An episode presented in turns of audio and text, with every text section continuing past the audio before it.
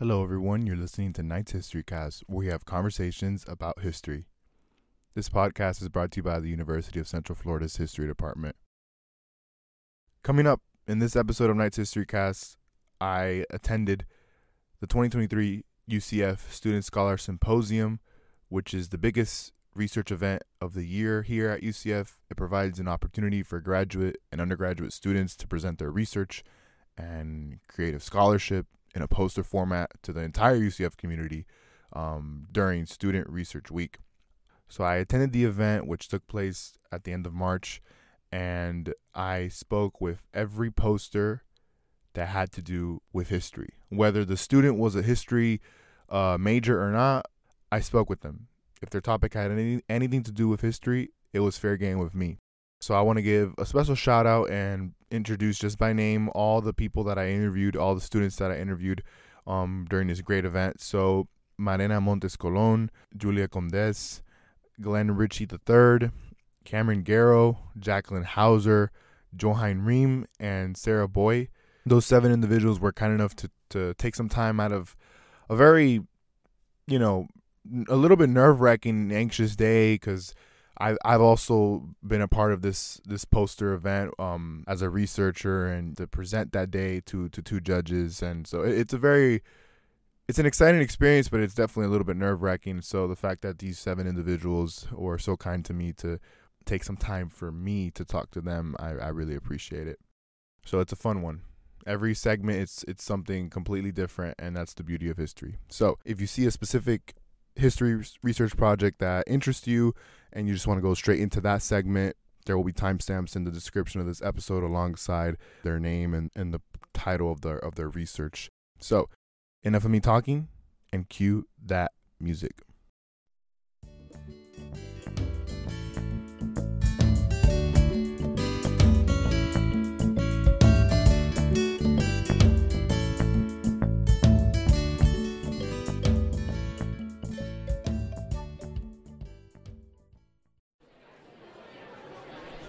Hello, everyone. This is Sebastian Garcia from Knight's History Cast, and I have with me here Marena Montes Colon on my poster, but I uh, was recently married, so now it's Marena Foxhart. Congratulations. Thank you. Did not know that. Um, Marena, can you please uh, tell the audience what the title of your research project is and give us an overall abstract of it? Yeah, absolutely. So, Las Floriqueñas uh, is newly titled An Interdisciplinary Cultural Approach to Preserving Puerto Rican Women's Oral Histories.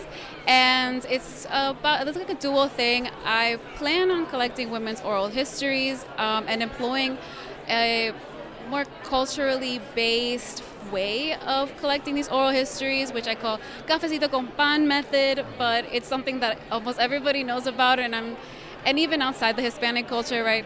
People go out for coffee and catch up. It's just a way that I'm hoping will cultivate or like encourage, um, like a familiar space, but also somewhere where people feel comfortable speaking on some of the more vulnerable parts of their life stories. So for sure. So your project is very interdisciplinary, which makes it more dynamic, in my opinion. But can you talk to us a little bit about that historical integration um, element of your research project? Yes. So um, throughout my internships, I've learned that there's just so much more to cover in history, right? Um, and a term that I recently uh, heard was under recognition, right? And and it's really just how many of our stories just go without being told or being integrated into the larger narrative of the United States, um, despite the fact that we've been here for generations um, and contributed um, significantly to the uh, progress of history.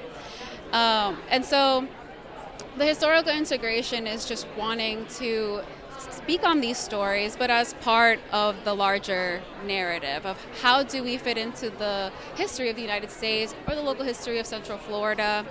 Um, because something that I think academically we're all facing is a moment of trying to correct erasure and bring visibility to those who have gone under the radar just because of systemic issues. For sure, 100%.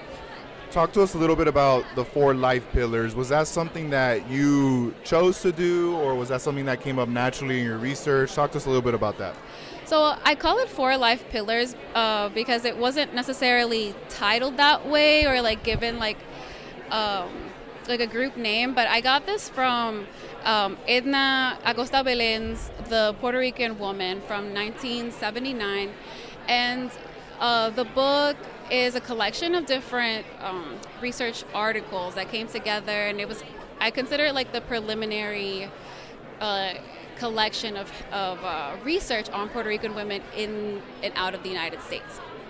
Um, and really, what they came to a conclusion about, or like one conclusion that they came to, is that Puerto Rican women, at some point uh, in history, especially after um, U.S. industrialization, kind of took on more responsibilities, and then and then there was this challenge of balancing them all, which I believe still exists today because I see it in myself and the women in my family. But that, uh, you know, culturally we're taught about the home, domestic life, and being leaders of the home. But then uh, education um, and labor became really important aspects, plus contributing to community. So I see education, labor, home and family, and community as um, these four pillars of life that Puerto Rican women are not just expected from the outside, but uh, from within the culture to balance. Um, and then they explain that it seems like for the Puerto Rican woman, there is no sacrifice of either of, of any of those things, right? It's always wanting to participate in all of them, wanting our financial autonomy, wanting to be educated um, and have opportunities for ourselves, but also being there for our families, for our neighborhoods, um, and making sure that it's all held down domestically. Right? Yeah, for sure. Um, so oral histories, as you mentioned, the cafecito con pan method um, was something like was a very significant portion of your methodology. What was that experience like of doing oral histories with the people that you got the chance to interview? Um, one of the things that I like a lot about history, and arguably, arguably why I do podcasting, is because it's kind of a form of oral history, and it allows the the players and the participants to be more active in the conversation. So, what was your experience like doing the oral histories? So, I've only gotten to conduct one so far, and what I'm learning is that I need to observe more sure. e- just to deconstruct them. So if I want to have this new methodology, I just found that I had a difficulty mediating the conversation um, and just like bringing it back to the center, right? And I just think that I need to observe more of the standard to be able to incorporate this sort of blueprint into this deconstructed and reconstructed method of of informal and even like more inserted right? So the part so the interviewer is now more involved in the process because the hope is that there's conversation rather than a one-way interrogation. Exactly. yeah, for and that definitely leads to some conflict. Mm-hmm. and so that is what i'm learning now is that there's definitely going to be um, some restructuring going on on my end. For sure. I know that's an interesting point that you bring up because oftentimes uh, I try to do this a lot too. Is that you know with, with podcasting, I don't like the interrogation style. I like it for it to be more uh, a conversation because that's more natural to the human ear and to the human mind. So I definitely understand your your perspective on that. Um, you know, you have here in the poster looking ahead. So can you talk to us a little bit about what is the future of this project? Yeah, so it can go many ways. Um, Las Floriqueñas is just one star because it's one state, right? But the diaspora is so large, so wide ranging, um, and every state of the United States has its own culture in a way, right? And lifestyle and way of being. And so Puerto Ricans living there have adapted differently. And so, what does that look like too? And so, even though I'm starting in Central Florida, I'd like to explore other uh, areas of Florida and then beyond the state as well. And even beyond the perspective of women. Um, the only reason I'm focusing on women right now is because, I mean, I'm a woman, and um, I do believe that women and, and all gender perspectives are unique. And so I definitely want to follow this line uh, for right now. But um, like I say, geographically and, and demographically is how I would like to expand. I think that's a natural step ahead for this project. Besides, you know, the obvious reasons of you being here in Central Florida for the most part, what other reasonings went behind you situating this research project in Central Florida? So we have a suburban kind of uh, neighborhood economy. And everything I've ever seen about Puerto Ricans uh, in the media has always been um, in an urban setting, in a city setting. And I just could not relate to those challenges um, because I've always lived in suburbia. And I never saw other Puerto Ricans or many Latinos represented um, like in a suburban setting, growing up in one, having Right. to like negotiate culture in that way. And so that really inspired me. Plus, I grew up in Central Florida, and even though I was not within the like the Kissimmee area or the Osceola area where it's very concentrated of Puerto Ricans, Right. um, you know, from asking my cousins and stuff who did grow up there, there's you would not believe how much we are absent from you know the history books and the history lessons. And it was easy to believe when i you know living in windermere because it's so far and detached. But uh, in osceola you think that they would have more to say uh, and teach about it and they don't and so i thought um, you know besides the curricula also institutions um, tend to homogenize us with the rest of the Latin community, which is understandable, but at the same time, there's areas that are so concentrated that you can do, you can focus on different parts of the Hispanic community and really cover deeply. Yeah. Yeah, 100% agree. Um, my final question for you, Marena, you've been so great, is talk, tell us, talk to us a little bit about the title of, uh, of your article, the, the very unique title. What was the inspiration of you of you getting that? I mentioned to you off mic before we started recording how it's a very unique title. I, I like it very much, and it rolls off the tongue nicely. So talk to us a little bit about that. Yeah, so the first time that I found a word, like a name like that, that was like a, a combination, and I was like, wow, okay, someone has a word, a name for us. It was Jorge Duany's uh, like report, I think it was 2004, 2006, and um, he did it with Felix Matos Rodriguez, and they had said something like, they had said Orlando Ricans in it, and uh, uh, Floricans, and like um, Mickey Ricans. They said that, and I was like, wow, like I didn't even know we had something like, or someone was trying to work with a, a community name. And then I was like, uh, as my research started going along, I, I revisited that in my head, and I was like, oh, floriqueñas, you know? Well, it was floriqueñas, but then I changed it up to floriqueñas uh, with the help of Dr. Luis Martinez Fernandez, who's great with stylism. So he was Yes. like, does not sound good when you say it out loud. I'm like, you're right. um, and so that's how Las Floriqueñas came to be. Um, it's just Florida and Puerto Riqueñas together.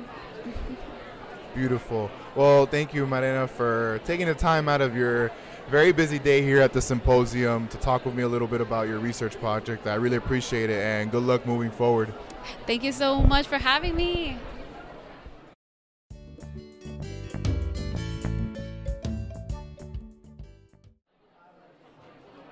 Hello, everyone. This is Sebastian Garcia from Knights History Cast, and I have with me here. Julia Condes. Hello, Julia. Um, can you talk to us a little bit about your poster presentation by giving the title and a brief introduction? Yes, so my poster presentation is entitled Juan de Pareja, the portrait that preceded freedom, and it focuses on a 17th century portrait by the artist Velázquez of uh, Juan de Pareja, who was his then slave. During the time that he painted this portrait, he actually signed the manumission that would grant Pareja his freedom four years later, and Pareja went on to have a career as an artist himself. So, through my research, I came to the conclusion, um, as opposed to what some previous scholarships suggest, uh, that Velázquez, in painting this portrait, legitimized Pareja, which would create opportunities for Pareja once he was free to be able to pursue and flourish in his own career. What was the inspiration behind this research project? Like, what made you decide to pursue it? So, we actually briefly covered Velázquez in a Baroque art class that I took last semester.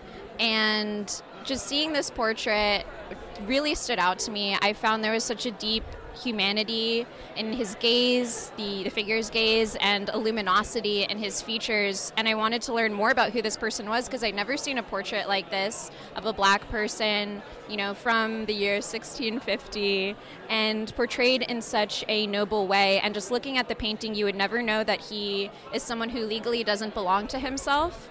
And so I wanted to learn more about what the story was there between the artist and the subject.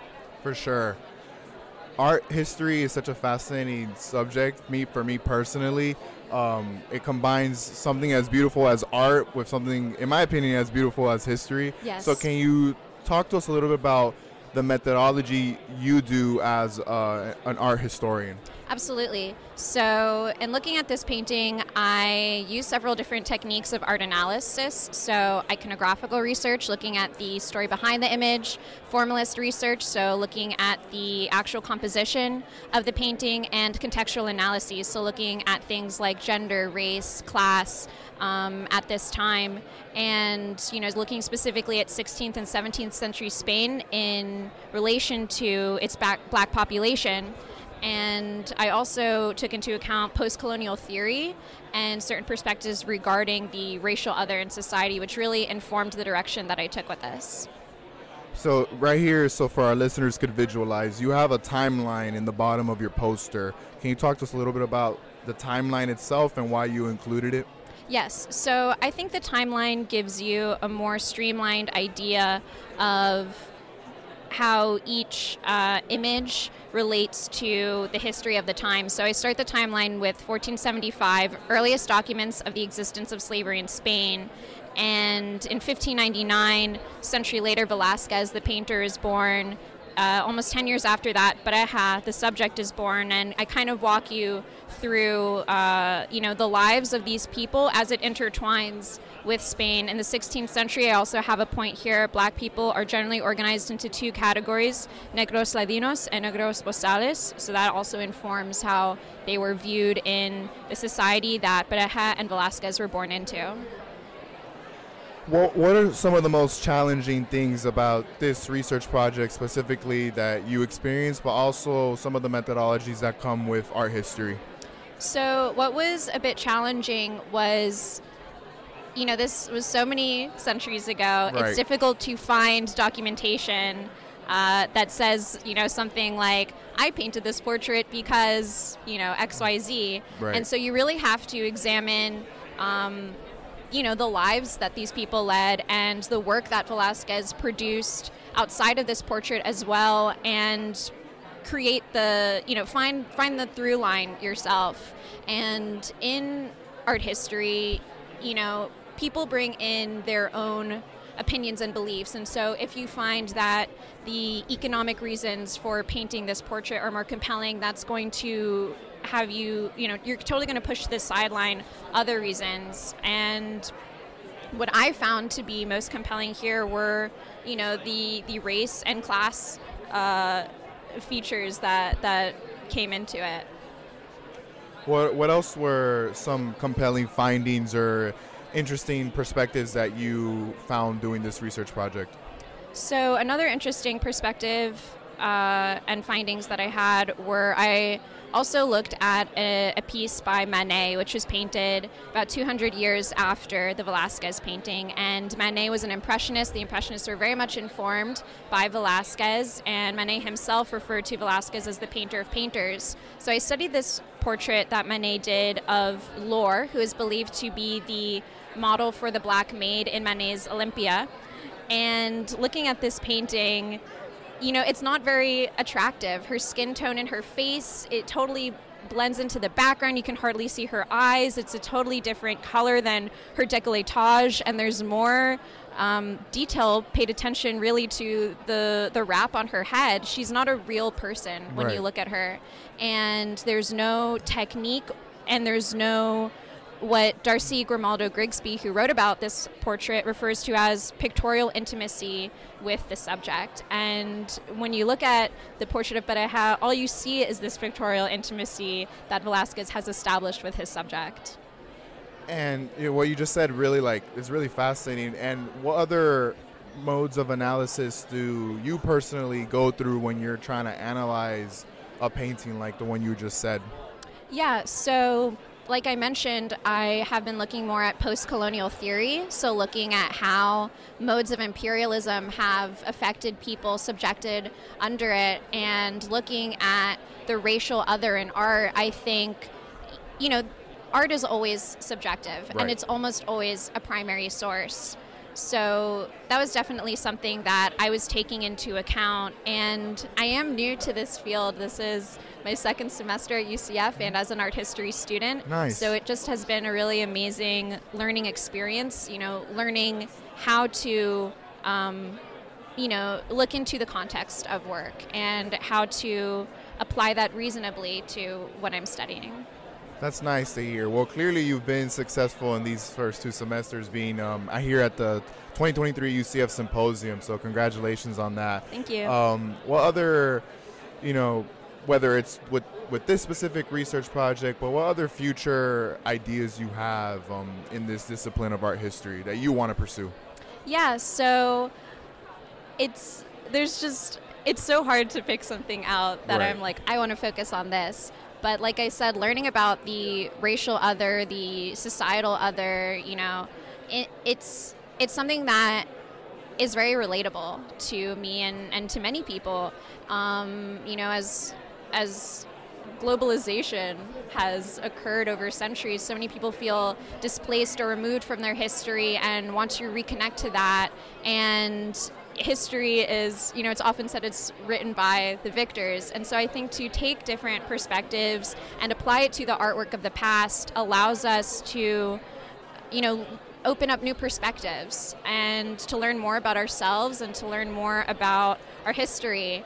And doing this project, I think, also reminds us that art isn't inaccessible and it isn't inauthentic, and these are real people who lived. And when you look at the painting of Pareja, you know, you can imagine the space between the artist and the subject, and you begin to wonder, you know, how close or how far apart that space was, and there are whole lives that existed within that space right there.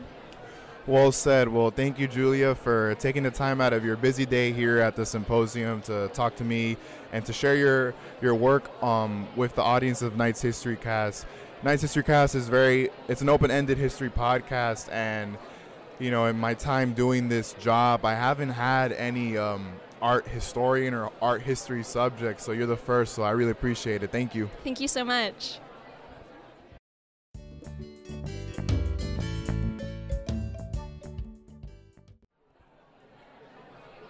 Hello, everyone. This is Sebastian Garcia from Knights History Cast, and I have with me here My name is Glenn Ritchey III, and I am from the College of English.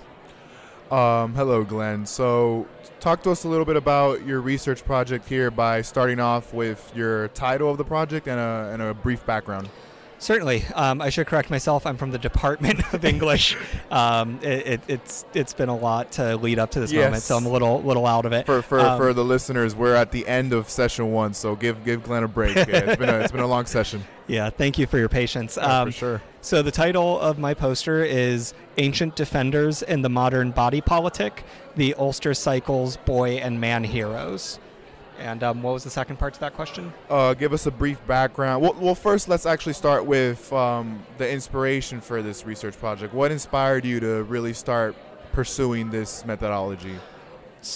I'm glad you asked. Um, on the form for symposium, there is a distinction that they uh, place in one of the fields of does the co- does the project have like a personal, um, you know, just like a personal sentiment. Right. That's how I processed it, at least. Um, it's um, my my grandmother was a first generation Irish American. Um, she tried to teach us about um, the history and um, the stories and everything like that. But as children, we just didn't really listen to it. I reconnected through this work during um, the midpoint of my undergrad career. And what inspired this poster presentation and this research work was coming across a mural from a paramilitary group in the north of Ireland in a town called Belfast. Um, and the mural features an Irish mythological hero named Cuchulainn, um, who is represented by both the loyalist communities uh, those who are loyal to the British and the Republican communities who are loyal to the nation of Ireland. And um, the mural that I saw states Cuchulainn, ancient defender of Ulster from Irish attacks over 2,000 years ago. So that really led into more history based research into how these murals function, uh, what are the motivations for these murals, and how they are received by people not only in the community but abroad. I'm glad you you you you brought up the history based research because as I was just telling you off mic um, right before we started recording how when I came across your project, it's probably one of the more interdisciplinary ones at this poster session. At least you have not only within your department of English and the rhetoric element, but you have the historical analysis and element. You even have a bit of like cultural studies and art studies, if, if you will, um, which makes in my opinion, your project way more dynamic and more Thank you. more powerful. So, but let's talk to me first about the history of of this subject, particularly what um, drew you in most into saying, okay, I want to investigate that more. Yeah. Um, hmm. That was a great question. What led me to investigating it more, specifically with the murals, was learning about the historical connection between the Irish Republican Army and the Palestinian Liberation Organization. And um, I became interested in this because I have a friend who's from Palestine, and it just became a topic of discussion amongst awesome. us one day. So, from the literary sense, I'm interested in post colonial Ireland, and um, there's a lot of overlap with uh, Palestinian studies in that, in, that, in that pocket. Now, where my work developed a more interdisciplinary bent um, just comes from my minor in medieval studies. Um, they encourage you to take a variety of classes, and I split my time in that minor between the English department and between the history department. And I really think that once you get into medievalism, you almost it's you become interdisciplinary not just by necessity but because the material is so fascinating and as you're reading literature the literature if you're looking at a manuscript for instance is art within itself Right. so it invites that speculative quality that i would have learned in like an art appreciation history or an art appreciation course in my first uh, few years of university couple of years of university Potently said, well said. Walk walk with us a little bit um, the methodology Mhm. of your research project. So, what, how did you, for lack of a better term, attack this question that you wanted to investigate? Yeah, um, that is one of my favorite questions to answer. Um, so I've done all this reading, right? And um, I've started looking at images. And I'm currently working on an honors undergrad thesis where this presentation here is more or less a section of a chapter Right. of my thesis. So this is the culmination of about roughly two years of academic and independent studies. Now, um, my methodology came from wanting to maintain a sensitivity because even though I have this uh, ancestral cultural relationship, I didn't grow up in Belfast or Right. Ireland, and um, it's easy for people to romanticize a lot of these images and a lot of this literature.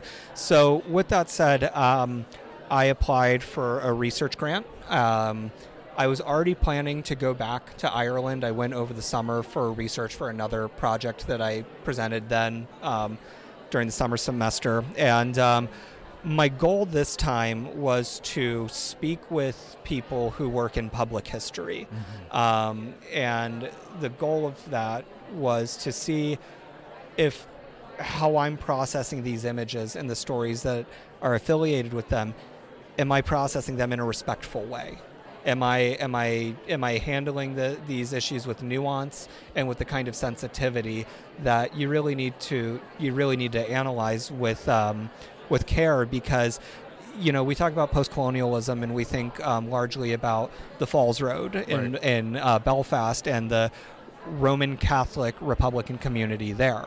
Um, but on the other end of that, the loyalists who are largely um, affiliated with Protestantism, they have this interesting um, dilemma that I've just shorthand described to people as they're too British to be Irish and they're too Irish to be British, and they feel forgotten in the wake of that. Mm-hmm. So, the, really, the colonial situation affects these communities just as much 100%. as it affects the um, the occupied communities, as I would say.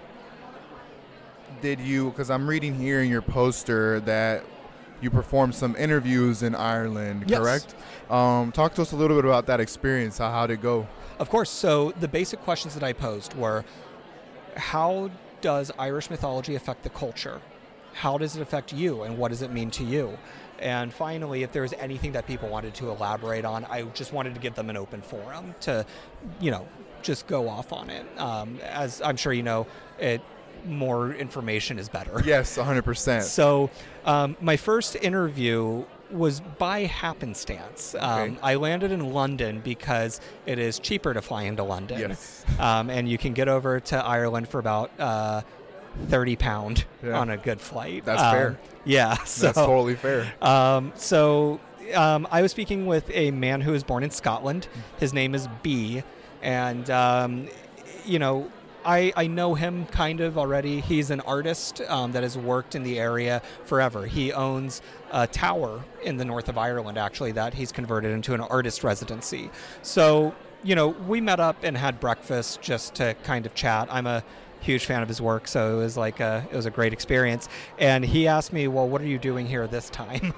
uh, and um, I started going into it, just kind of how I'm interested in the representation of masculinity in these uh, in the depictions from translated literature and then adapted into murals and other artworks. So as I started talking about this, he sort of kind of nodded along and said, "You know what? Yeah, I, I have a lot of friends who are in the IRA."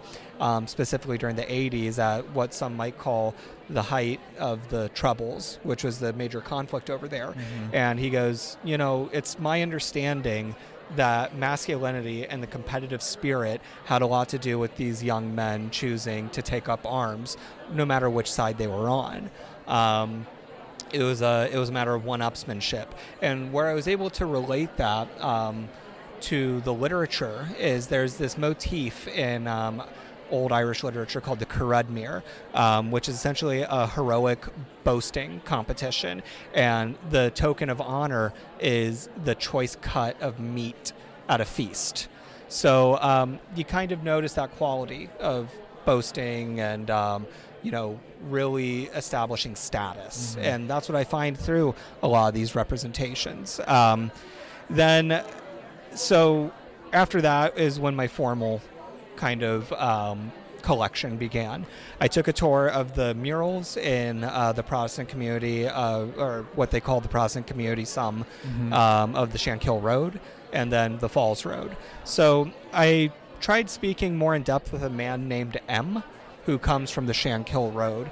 And when I asked questions about Cuchulainn and all these things, um, despite this loyalist image that we kind of discussed at the outset, he did not really want to address it at all. Um, I, I asked only twice, right. you know, but the second time he was sure to mention uh, a different story from the Ulster cycle, which essentially, I'll save the details here, but the story represents the establishment of Ulster as a distinct nation from Irish, uh, the from the Irish, and um, that was a little discouraging, but it was very telling, right? right? For sure. Um, and so, by contrast, um, Jay, who leads the other part of the tour um, in the what someone called the Roman Catholic Republican community, um, he was like, "Oh my gosh, I wish we weren't doing the walking tour. I would have driven you around to all these murals if you did the the taxi tour, right? Which is, you know, uh, I had I known, yeah. right?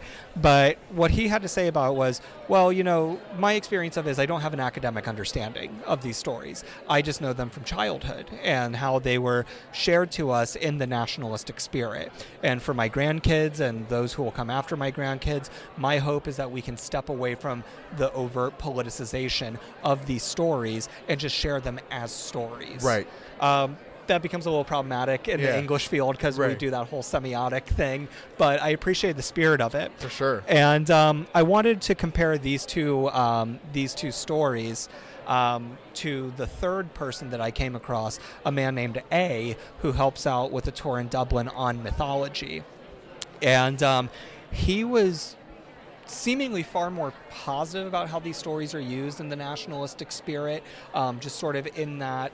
Yes, our heroes um, drove out the British, and we honor them, and da da da. It was, it was a lot more nuanced than that because he really focused on his disappointment that, for in the ancient context, that Ireland was a largely matriarchal society. There was not much representation of women. Um, the the principal uh, woman represented throughout Dublin uh, in sculptures is Erin, who is the matriarchal embodiment of the spirit of Ireland. Um, those are about 18 sculptures compared to the surplus of representations of men and uh, politicians and all of that. And that is to say that otherwise, and even in the north of Ireland, I didn't note much of uh, feminine presence or the presence of women in these representations. So, really, my conclusion from all of this was that it, it is a far more is a far more expansive idea topic than we would have ever or I would have ever considered Right, um, because even within the same communities just having chats at local eateries differing perspectives. differing Yeah. perspectives. There's people who are a little more familiar with these stories, people Mm-hmm. who might not be as familiar. And the the big takeaway that I had from being in the Republic of Ireland was, you know, noting that these all of these matters are still commodity. Um, for instance, I bought a hand towel with Cuchulainn embroidered on it, as well as a small statue from the GPO gift shop. That's the General Post Office of Ireland, where the Easter Rising of 1916 took place. Um, but he's also the theme of a roller coaster in Ireland's only theme park. So but that doesn't detract from these things Right. because it has all of this the, the like i said the semiotic quality is what has given these stories longevity and to that point a has a lot of love for it but hopes that this trend of reevaluating the femininity of these stories and the women in irish history and irish literature keeps on going on the rise for sure. And even like with how you mentioned with Jay that he didn't have um, much of an academic viewpoint of the subject. That's still a worthwhile perspective to investigate. That Of course. yeah, it still tells a story and tells a phenomenon. So it's interesting, and um, I'm glad you mentioned that because I feel like oftentimes um, it gets lost in academia, especially that you know if it's not an academic perspective, it's not you know significant, and that's Certainly. not certainly true. So I'm, I'm glad you you asked that. I have two more questions for you. The first one's a two-parter, so technically three. um, so my two-parter, number one, out of all the complementary but as, as well as contrast, contrasting elements in your research so the historical perspective the the rhetoric perspective like the literature perspective the, even the artistic cultural perspective which one was a your favorite to investigate and b the, mo- the which one was the most challenging to really un- unravel Yeah. Um, well, I think I have a pretty um, a pretty singular response um, for once. Uh, you know the the um, the thing that was kind of the hardest to unpack, and the thing that I looked forward to the most was really unpacking the, the political drive Yeah. in these. I, I've I've told friends and family members that had I not landed in um, literary studies, I probably would have gone into political science. And, um, you know, I try to work with those topics in kind, and that's kind of what drove me to a lot of history right as well. Um, so I couldn't have been prepared really um, for how withholding um, some people were of information who I spoke to. Um, the only people who made it onto this presentation are the people who consented to be a part Right. of the presentation, Right. and the people who had a more formalized. Um, a more formalized thing to say Right, right. about it. Um, so you know, but that is all to say, I'm I'm a huge nerd for all of it, and uh, Well, i'm here for the nerds man i'm with Yeah. you the, the the the politics of it all is really the most interesting to me because a lot of that is what drove my family to immigrate over um, in the mid 20th century. Of course, of course.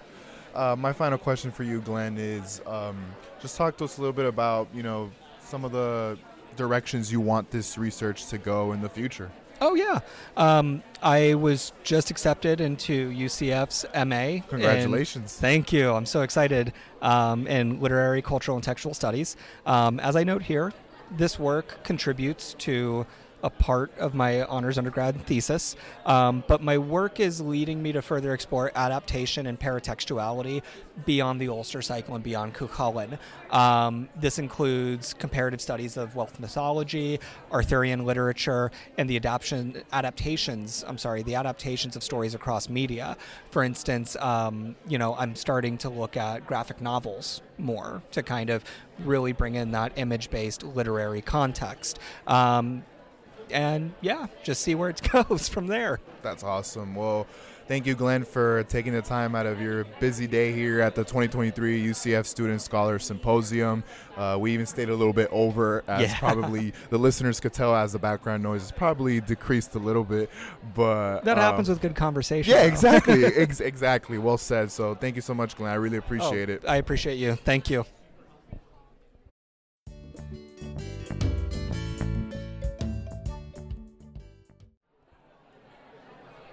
Hello, everyone. This is Sebastian Garcia from Knight's History Cast, and I have with me here. Hi, my name is Cameron Garrow.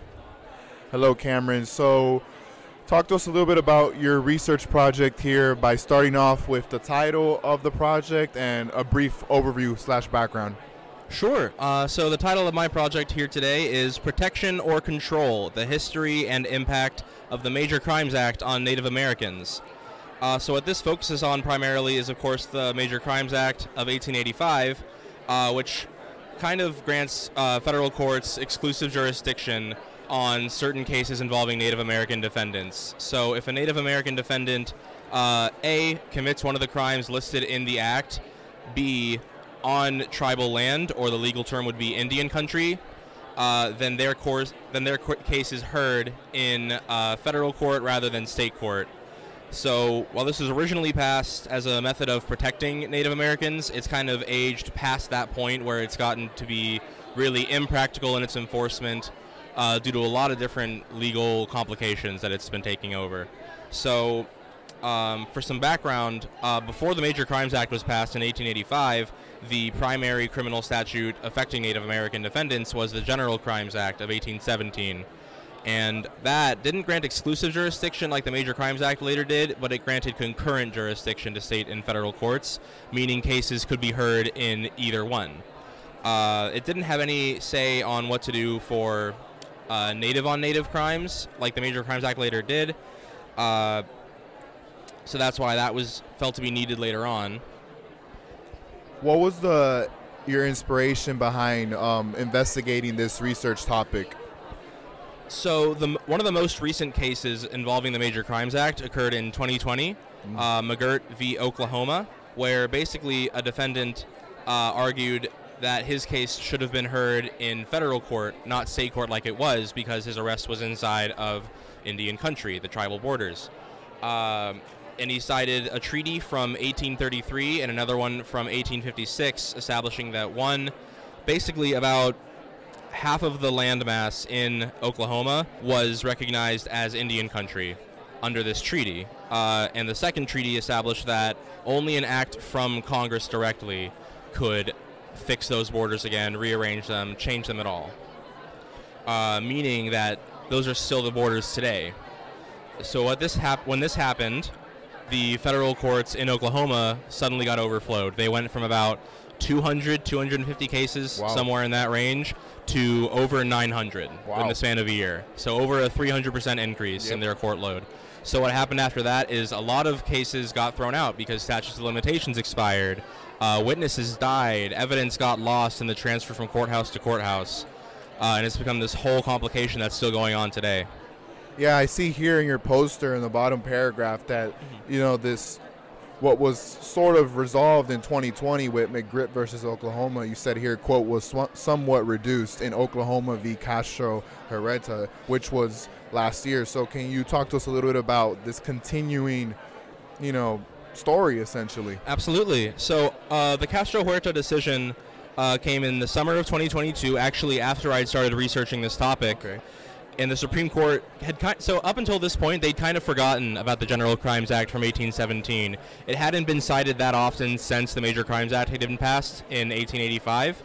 Uh, but here they kind of rediscovered it. It was still applicable, and their decision in Castro Huerta was if a case uh, meets these circumstances, if it is a non native defendant committing a crime against a Native American victim, then those are still applicable to concurrent jurisdiction. They can be tried in either federal court or state court. So, uh, yes, it did take some of the caseloads away from the federal courts and kind of mitigate some of those damages. The negative side of it is now this decision affects the entire country and Yeah. all 560 plus native tribes across it. Uh, and it kind of puts native defendants or native victims, sorry, at a new legal disadvantage. So, like, let's say I am a Native American def- uh, and you are not, hypothetically. If I were to attack you Uh-huh. within the borders of Indian country, Uh-huh. I'd be tried in federal court, uh, and you, if you were to do the same to me, you'd be tried in state court. Mm. So the issue there uh, harkens back to a case from the 1970s called U.S. v. Antelope, Okay. where uh, defendants cited that if they were to be tried in Idaho State Court, uh, as any non-native would, then additional uh, elements would need to be met to prove that they were guilty. They would need to have proven uh, things like deliberation, uh, premeditation. So, in, in essence, their conviction in federal court is easier to achieve than it would be in state In court. state court, yep. So, back to that example of if I'm a native and you're not. If I were to attack you, Uh-huh. it would be easier to sentence me since it'd be in federal court. If you were if you were to attack me, it'd be more difficult to convict you in a state court. Got it. Yeah, I appreciate that example. Sometimes it's, especially like you know, I'm coming at this similar to the listeners. Um, of course, I didn't know your project beforehand, so coming those concrete examples really um, help conceptualize what you're trying to achieve here, what you have achieved here with this research project. Thank you. I took a history of uh, of American law last semester, Mhm. and one of the overarching themes of that class was this very complicated, very complex uh, situation duality between Native American and Amer- and U.S. jurisdiction. You know, how did that? I don't know if affects the right word, but how did that influence your research? You know, going through all these specific uh, court cases and seeing, you know, that that conundrum essentially. Um, it was very interesting because you kind of see a lot of contradictions over right. the years. Exactly. Yeah. Um, like for example, the fact that the General Crimes Act was just completely forgotten about after 1885, only to suddenly reemerge in 2022. Um, it's a little weird. Like for example, one of the cases that I haven't mentioned yet, um, in 1978, U.S. v. Wheeler, uh, it basically held that a Native American citizen could be tried in both tribal court and federal court without violating the double jeopardy clause mm-hmm. because tribal court is recognized as tribes acting as a separate sovereign from the U.S. It's like if we were to be arrested on uh, the border of two countries and be tried in both. Right. Uh, so not only does that create the issue of the Fifth Amendment kind of going against its intended use, Yeah. it also goes against the wording of the General Crimes Act because people had forgotten about it at, th- at that point in time. There's a clause in that act that actually bars uh, federal courts from trying or convicting Native citizens that had already gone through the tribal court proceedings, uh, which hasn't been cited up until this point, just because everyone had forgotten about this law. So you kind of see things like that, or you see different acts that get ignored, um, defining Native citizenship or Native sovereignty. Yeah, I'm, I'm glad you, you mentioned the word contradicting because that's exactly what it was. I remember in the one of the biggest lectures during that class that I just referred to was about Native American law, and you know, by the end of that lecture, that was kind of what was going through my head. It's like, wow, it's like this constant like back and forth. Yeah, and that that's kind of why I titled this "Protection or Control" because Right. it does go back and forth. Yeah. Um, I mean, the 2020 decision was intended to protect natives, uh, but the 2022 decision, while still kind of attempting to mitigate the problems that the protection caused, it kind of takes back some of that protection as well. They're kind of going back and forth. It also is also worth noting that the 2020 case and the 2022 case were decided technically by a different Supreme Court because in between them was when uh, Ruth Bader Ginsburg had passed away and Right. been replaced by Amy Coney Barrett. which is very influential in these decisions. right, the- because the suddenly the from 2020 you have a more Democratic-leaning court, Right. and in 2022 and today now we have a more Republican-leaning court. Right, exactly. Talk to us a little bit about the what comes next section. So basically, the Im- the historical impact of your research. Yeah, sure thing. So I talked about the, the history and the impact. I also wanted to talk about the future, where we might Right. go from here. So I think that three major steps are needed in order to, if not fully solve, at least partially resolve some of the issues that the laws caused. One being that more cross deputization agreements are needed. Um, and what that means is basically you can have officers who are commissioned in both state and tribal jurisdictions. So that way, an officer doesn't have to worry about, oh, hey, did I just arrest a native within tribal borders that I don't have jurisdiction on? Do I have to let him go now and then Right. call some other authority? Now they can make arrests without having to worry about that. They can kind of get the tribal or state court uh, court process started quicker, kind of lighten that load as well. Whether it's in Oklahoma or in other states now, uh, we need more of those just for the sake of time and management. Uh, two, in order to meet those cross deputization agreements, that number that we would need, uh, more federal funding is required to increase the judicial productivity that we're going at. Um, not just for the cross deputization agreements, but we also need more courthouses, especially in tribal lands in Oklahoma, for example. You suddenly have the borders of Indian country drastically expanded to the point where their tribal courthouses aren't enough to handle their caseloads either. Outside of federal, we, we need a lot more courthouses, uh, legal professionals, public defenders, the list can go on and on. Uh, but besides those two things, the one that is needed most is legislative change. Right. We either need uh, an amendment or an update to the Major Crimes Act of 1885, Mm-hmm. or it needs to be repealed and replaced entirely with something that's much more practical to use. The law was passed over 140 years ago. It is Right. more than starting to show its age in how it's being practically enforced. Beautifully said, Cameron. I want to thank you for taking the time out of your busy day here at the 2023 UCF Student Scholar Symposium. I really appreciate it. Absolutely. Thank you so much for having me.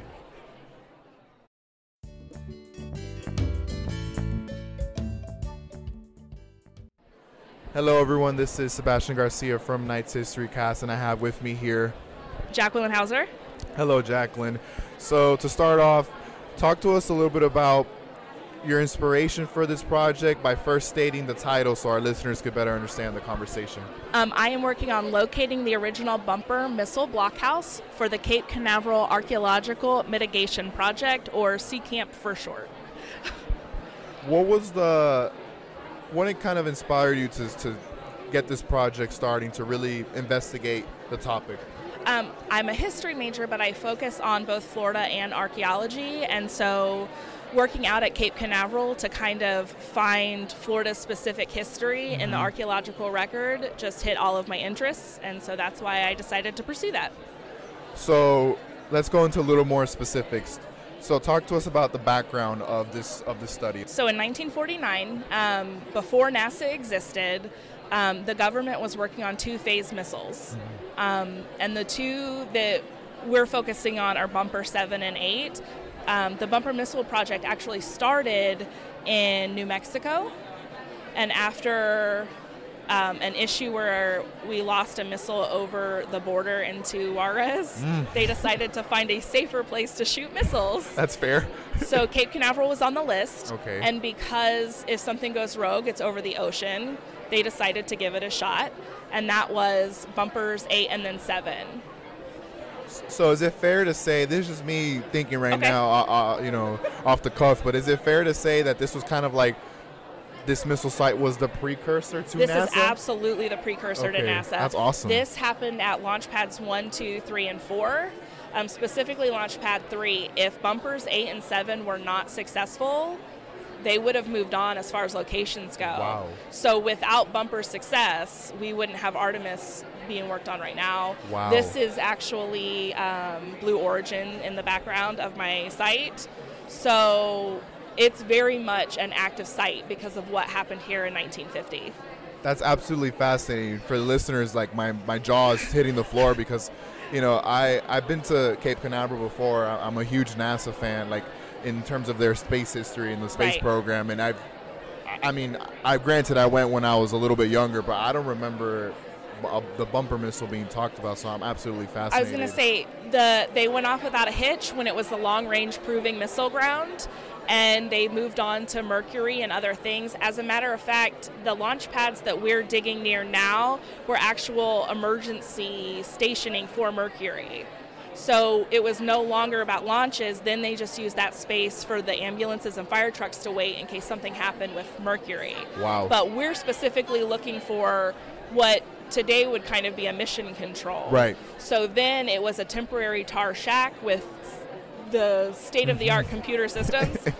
Um, and missiles were important. So the blockhouse itself kind of got overlooked. It was never meant to be permanent. They moved on to more permanent structures. And now, with the fifth, uh, 75th anniversary of the bumper missiles coming up in 2025, we're trying to use the photographic and historical record um, to find it.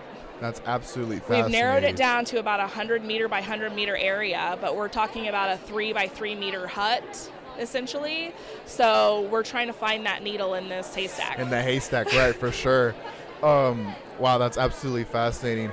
So how how so talk to me a little bit about the methodology. Like, you know, I'm, I'm very unfamiliar. I'm a history major as well, but I'm very unfamiliar with the anthropo- anthropology side of it. So talk to me a little bit about that methodology. So we're in the process of phase one testing right now, which can be a lot of things.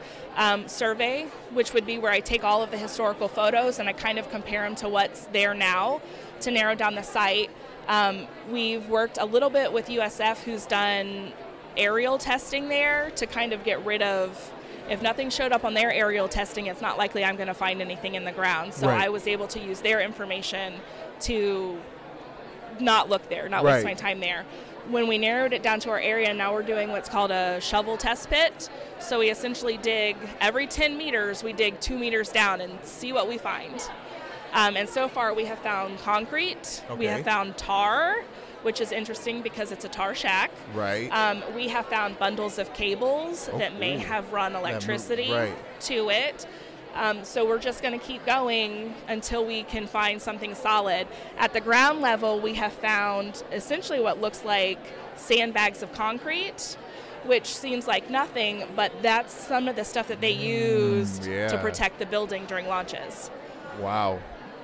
And you you mentioned how in 2025 will be the 75th anniversary of Mm-hmm. Yes. the bumper missile site. So is that like the projected date you guys want to like we are find it at? we are trying very Yeah, hard. I still. I still have to get out with a metal detector. Um, we're hoping to get it mowed down. If you can see all of this shrub, it's Yeah. very tall, and Yeah. so we're hoping to get it all mowed down and do ground penetrating radar. Um, but if we find it, we're hoping that the CCAMP project will excavate it next spring. Okay. So wish me luck. Yes. Oh, find it. oh my gosh. Yeah. The, the most best of luck to this project because this is absolutely fascinating, and the fact that it it coincides. Well, hopefully it coincides with the 75th anniversary of its origin. I mean, it can't get any more neater than that. Um, what were some, what have been some of the most inspiring finds in this phase one testing that has really given you like hope? You know, I know you mentioned a, a lot of them, but I, it's really just so I have poured through historical records slightly differently than a lot of the anthropology majors that I'm working arm in arm with Uh-huh. because we look at things from a they're they're more a science perspective Right. and I'm a history perspective. Right. So I've used all of these things to kind of narrow it down and I know people who are listening can't see but my guess is that it's right here and this green box is where we're finding the most promising stuff. So what's exciting to me is that there have been previous hypotheses about it being further away, maybe by the road or stuff, but all of my research and all my background in history has kind of narrowed me down to here, and I'm seeing promising.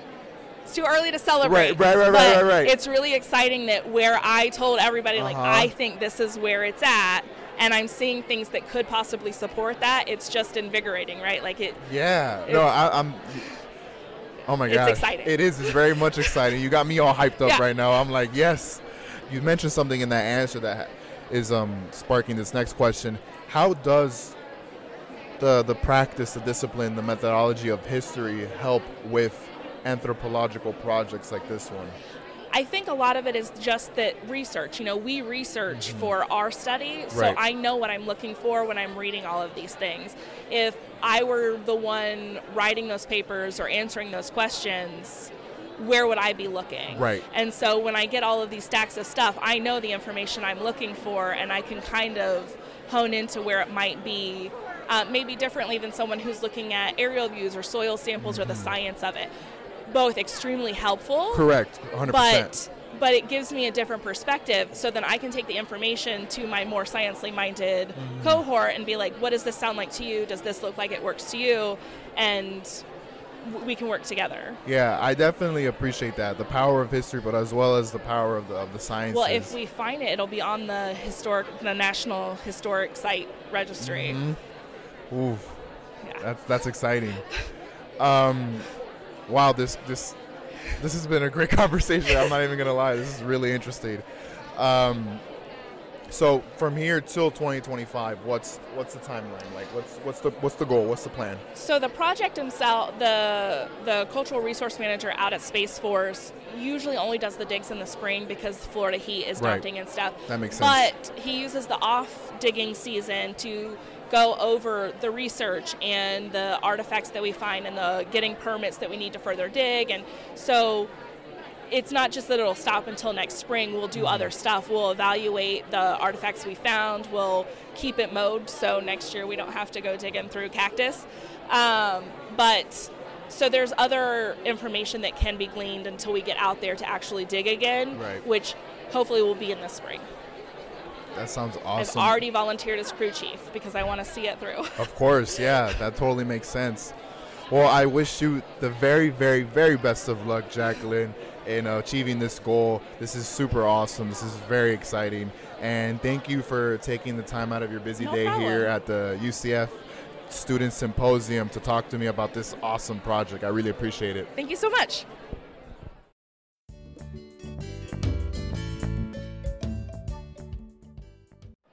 Hello, everyone. This is Sebastian Garcia from Knights History Cast, and I have with me here. Uh, Jochen Riehm, a graduate student in the history program at UCF, and second year, and my mentor is Dr. Amelia Lyons. Awesome. Hello, Jochen. Um, can you start with us? Can you start by saying the title of your research project and giving us a brief uh, background in terms of, you know, how did you come up with this research question? What was the inspiration? Well, thank you. Yes, uh, glad to do that. The title of the project is A Dreyfus Affair in the Alsatian Press. The timeline is 1906 to 1914. My field of studies is the Alsace, the borderland uh, between uh, north uh, eastern um, France and southwestern Germany. And this particular uh, topic is about how the Dreyfus affair, based upon the false accusation of the French army of the Alsatian Jew army captain Alfred Dreyfus, how were the how was the resonance of that in the borderland of Alsace in uh, after his exoneration in 1906? So, who, who was Dreyfus specifically? Was he uh, a, a, le- a leader in the military, or who was he? Uh, Alfred Dreyfus was a military captain, Okay. and he worked for the Deuxième Bureau, that was a secret service, and he was accused that he basically was submitting some secret information to the German intelligence bureau. And he was Alsatian, born in Alsace, but after Germany made Alsace a territory in 1871, he emigrated to France and became naturalized French. Part of his family stayed in the Alsace. So that is basically the background. Again, very important for the affair itself was he was pardoned in 1899 and in 1906 he was exonerated, went back into the military, French military, was promoted and fought in World War One Wow. for the French military. Wow. Hmm? So, the years 1906 to 1914 was a, a natural pick. It was something that you didn't really decide to look at, or was it something you decided to focus your research on these specific years? Yes, I, I want to focus, wanted to focus on the specific years, 1906, as I mentioned already, the mm-hmm. exoneration of Right. Alfred Dreyfus, and I want to, I want to examine how the Alsatian press and the diversified mm-hmm. Alsatian press already kind of politically through the conflict in the Alsace mm-hmm. identity conflict, cultural conflict, political conflict, how they explained the Dreyfus affair to the Alsatians. Because he was still born in Alsace, but he also was an Alsatian Jew, which was a huge component at the height of anti Semitism in France Right. and in Germany. Right. So, you know, a big part of history is methodology Mm-hmm. and how to actually do the research. Can you talk to us a little bit about your methodological process to conduct this research? Yes, I, I gladly do that. And um, what what I felt I need to do uh, with this topic is first of all bring the three cultures in, or basically two, which is France and Germany. So I was looking at the newspapers, the f- German newspapers and the French newspapers, to get a diversified basis for my argument, but also there is a vast variety of uh, American scholarly work um, writing about the Dreyfus affair. What was not intensively examined was so far the Alsatian press in that timeline, how they uh, portrayed and depicted the Dreyfus affair and made it understood to the Alsatian population. So basically, diversified languages, very important to see the different aspects, but also I used archives, uh, French archives, very good, German archives, and I had my mentor, Amelia Lyons, Dr. Amelia Lyons, who was always there for help. She is a uh, French historian par excellence. Yes, indeed. How differing were those perspectives between the French media and the German media in this affair? Well, this happened all in 1906, 1914. So Alsace was already kind of over 20 years uh, German territory. It was only territory, not a full fledged German state. That's what Alsatians wanted to be have autonomy but be not independent belonging. That was the key. So the, the press basically was part of the German press in the Alsace was part of the Germanization process to uh, try to assimilate the Alsatians towards Germany. The French papers, of course, France was bitter about losing the territory after 1871. That was a uh, Prussian Franco War, Right, and they wanted basically to have that territory back. right. That's why I end in 1914 my examination because we starting the World War, which was a completely different chapter. And my final question for you is what were some of the major findings or the biggest takeaways from your research project? The takeaways were, first of all, that that Dreyfus, Alfred Dreyfus, it was not really centrally about him. It was about Jewishness. It was about. It was already researched from the gender viewpoint, mm, okay. from legal viewpoints, mm-hmm. and what I found interesting that the diversified press, which already had been diversified before the Dreyfus affair because of the situation, the conflict in the Alsace. So I felt like it was not about really Alfred Dreyfus, and as you can see, two articles here uh, talking about at the same year, at the same day, Dreyfus is a traitor, but Dreyfus is innocent. Wow. No picture is shown of Dreyfus himself, only about the people who accused him and convicted him, and then when he is innocent, the people who defended him, partly as Alsace- Alsatians as well. But the pride, this is a French newspaper, a Republican newspaper, Uh-huh. is unbroken, saying "Vive l'armée," is uh, "Long live the army," "A bas Uh-huh. traitor," uh, "Down with the traitors," has the same when he was innocent. There is still "Vive l'armée," "A traitor," and that means the the pride of the military, Uh-huh. of the French military, is unbroken, although they falsely accused Alfred Dreyfus, who had to spend, by the way, five years on an island and uh, on an island in South America in prison in a Wow. kind of like metal shag. Wow. That's very interesting. I'm glad. You, I mean, it's a shame that the audience can't see the pictures Mhm. as an audio podcast, but I'm really glad you still mentioned it. That's absolutely fascinating. Well, um, Jochen, thank you so much for taking the time out of your busy day here at the 2023 Student Scholar Symposium event. Um, I really appreciate it, and best of luck moving forward. I appreciate your interview, Sebastian. Good luck with everything. Thank you.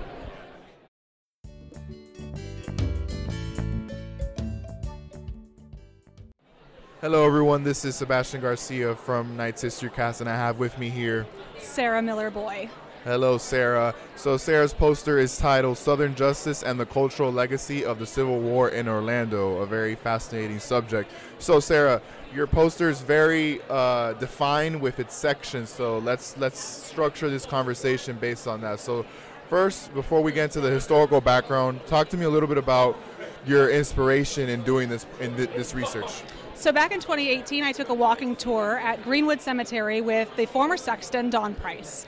And during that tour, he told a story that really blew my mind, and even more was that the, the crowd reacted in a way I didn't expect. Don explained that the graves of the Union veterans of the Civil War in the GAR section at Greenwood were all vandalized. They were reversed, and the headstones were made to face west instead of east. And he said that this, along with the theft of a cannonball off of the monument, um, this was considered Southern justice by local residents, and that the they didn't win the war, but they won the battle.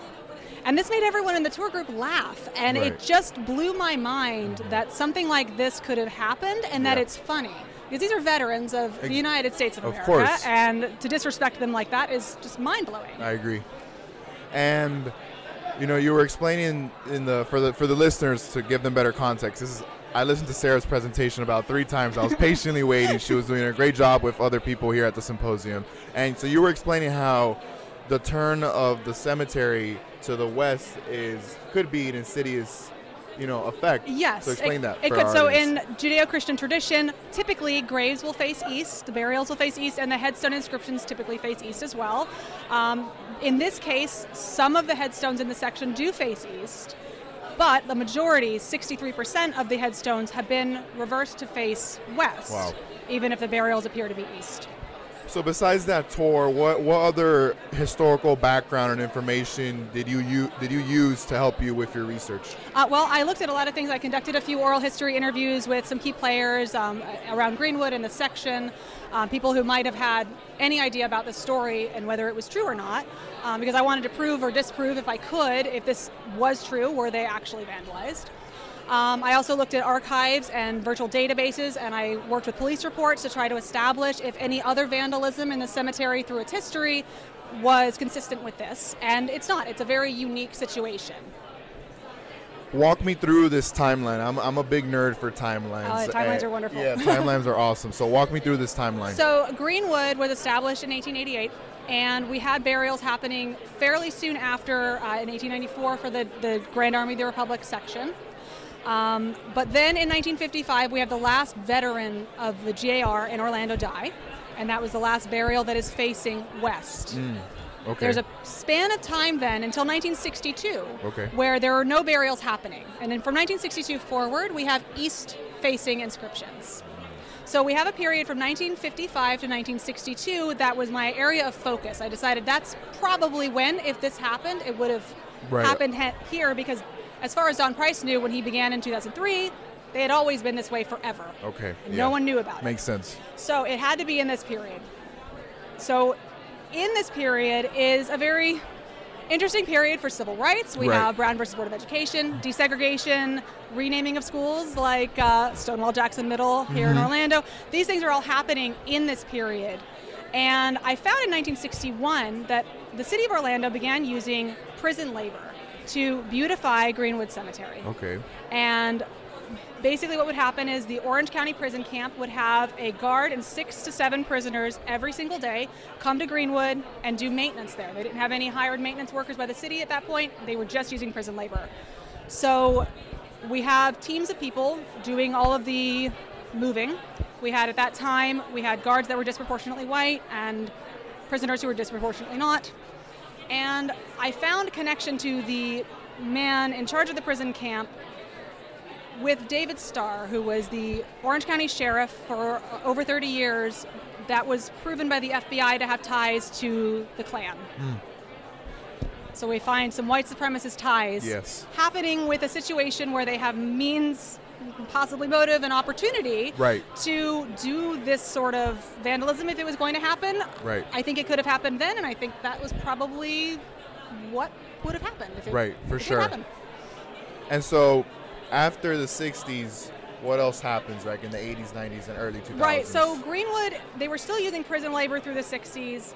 Um, we have through, until the 80s. We really have that was that's when the 88 is the last burial in the section at all. So you kind of have, I think, almost a collective forgetting in this section because there wasn't a lot of things happening. Um, there was a Sons of Union veterans group here for a little while, but they disbanded in the early 2000s. Um, they did a cleanup event in 2006 and that is the last anyone's ever heard of anything. Um, that's actually the point which the cannonball was replaced with a bowling ball, Mm. which they confirmed they actually got up there and checked it for me and pulled it off and went, "Yep, that's a bowling ball," and stuck it back on. Um, and we believe that actually was put up for their event in 2006, and it's been there Okay. since. Since. And you know, what were some of the, the biggest takeaways or conclusions from this research project? Well, I think a big conclusion is that there's just so much out there that we haven't found yet, and I think Orlando, as a part of the South and as a part of that struggle between North versus South and after the Civil War, is just something that's still affecting us. Right. And maybe more than we realized. Yes, I agree. Especially with and, and with Florida specifically, it's so interesting. It's so complex because Florida, if you cut it across the middle, it seems like two different states. Absolutely. The dynamic. So you know, your title says cultural legacy of the Civil War in Orlando. So what what is that cultural legacy, and do you think that very distinct and contrasting differences between North and South Florida play into that cultural legacy? You know, I haven't I haven't gotten a chance to really study North versus South Florida Uh-huh. specifically, but it, I definitely see that within Orlando. Right. There's definitely a division between Rebel versus Yankee, Yeah. even still, and in memory. is- And if you look at the debates that happened in 2017 over moving Johnny Reb, which Mhm. is in the Confederate section at Greenwood, there is still a lot of contention happening Right. over these topics, and it is definitely still something that is huge and impacts us today. And the arguments are just as fresh as they were. What my final question for you, Sarah, you've been great. Is you know I, I see here you have future research. So what what are some ways you, if you do plan on, or just in general for for the historiography, where do you think the future re- research should take place for this Um, project? well, I'm right now. I'm working with an anthropologist who's willing to do a, a GIS study for me to confirm. That way, we can at least see could these stones have been moved? Is it consistent with the way that the anthropologist and archaeologist I spoke to specifically said this is probably how it would have happened? Can we see evidence of that? Um, or do we see maybe the burials facing west, actually, with their inscriptions? We don't know yet, so I want to be able to prove that one way or another. Um, I also want to continue searching within the community and see if I can find any more resources. The records from this section are out there somewhere. They would have gone to the Sons of Union veterans. We are still working to track those, so maybe they exist somewhere. Hmm. Maybe I can talk to someone who knows something about this. Right. Maybe someone from the prison camp maybe has some stories, or their grandchildren even at this point. Well, Sarah, um, thank you so much for taking the time out of your busy day here at the 2023 UCF Student Scholar Symposium. Your presentation was amazing, Thank you. and I wish you the best of luck moving forward. Thank you. Thank you. That was the pod. I hope you all enjoyed listening to it. I definitely enjoyed producing it. I enjoyed attending the event. I wasn't so sure if I was going to get all the history research projects. That was my goal, and I did it. And and a lot of the, a lot of the credit goes to them. They could have easily just said no. Um, they weren't interested, and they all said yes. So I greatly appreciate again Marena, Julia, Glenn, Cameron, Jacqueline, Jochen, and Sarah for talking to me and sharing your work, your incredible work, because not everyone gets accepted. It's an application, you have to apply to it, it goes through committees. And the fact that they were all there that day presenting, it clearly shows that their projects were, were worthwhile and significant. And and that and that's meaningful. I was a presenter last year for a solo research project I did in history and historians.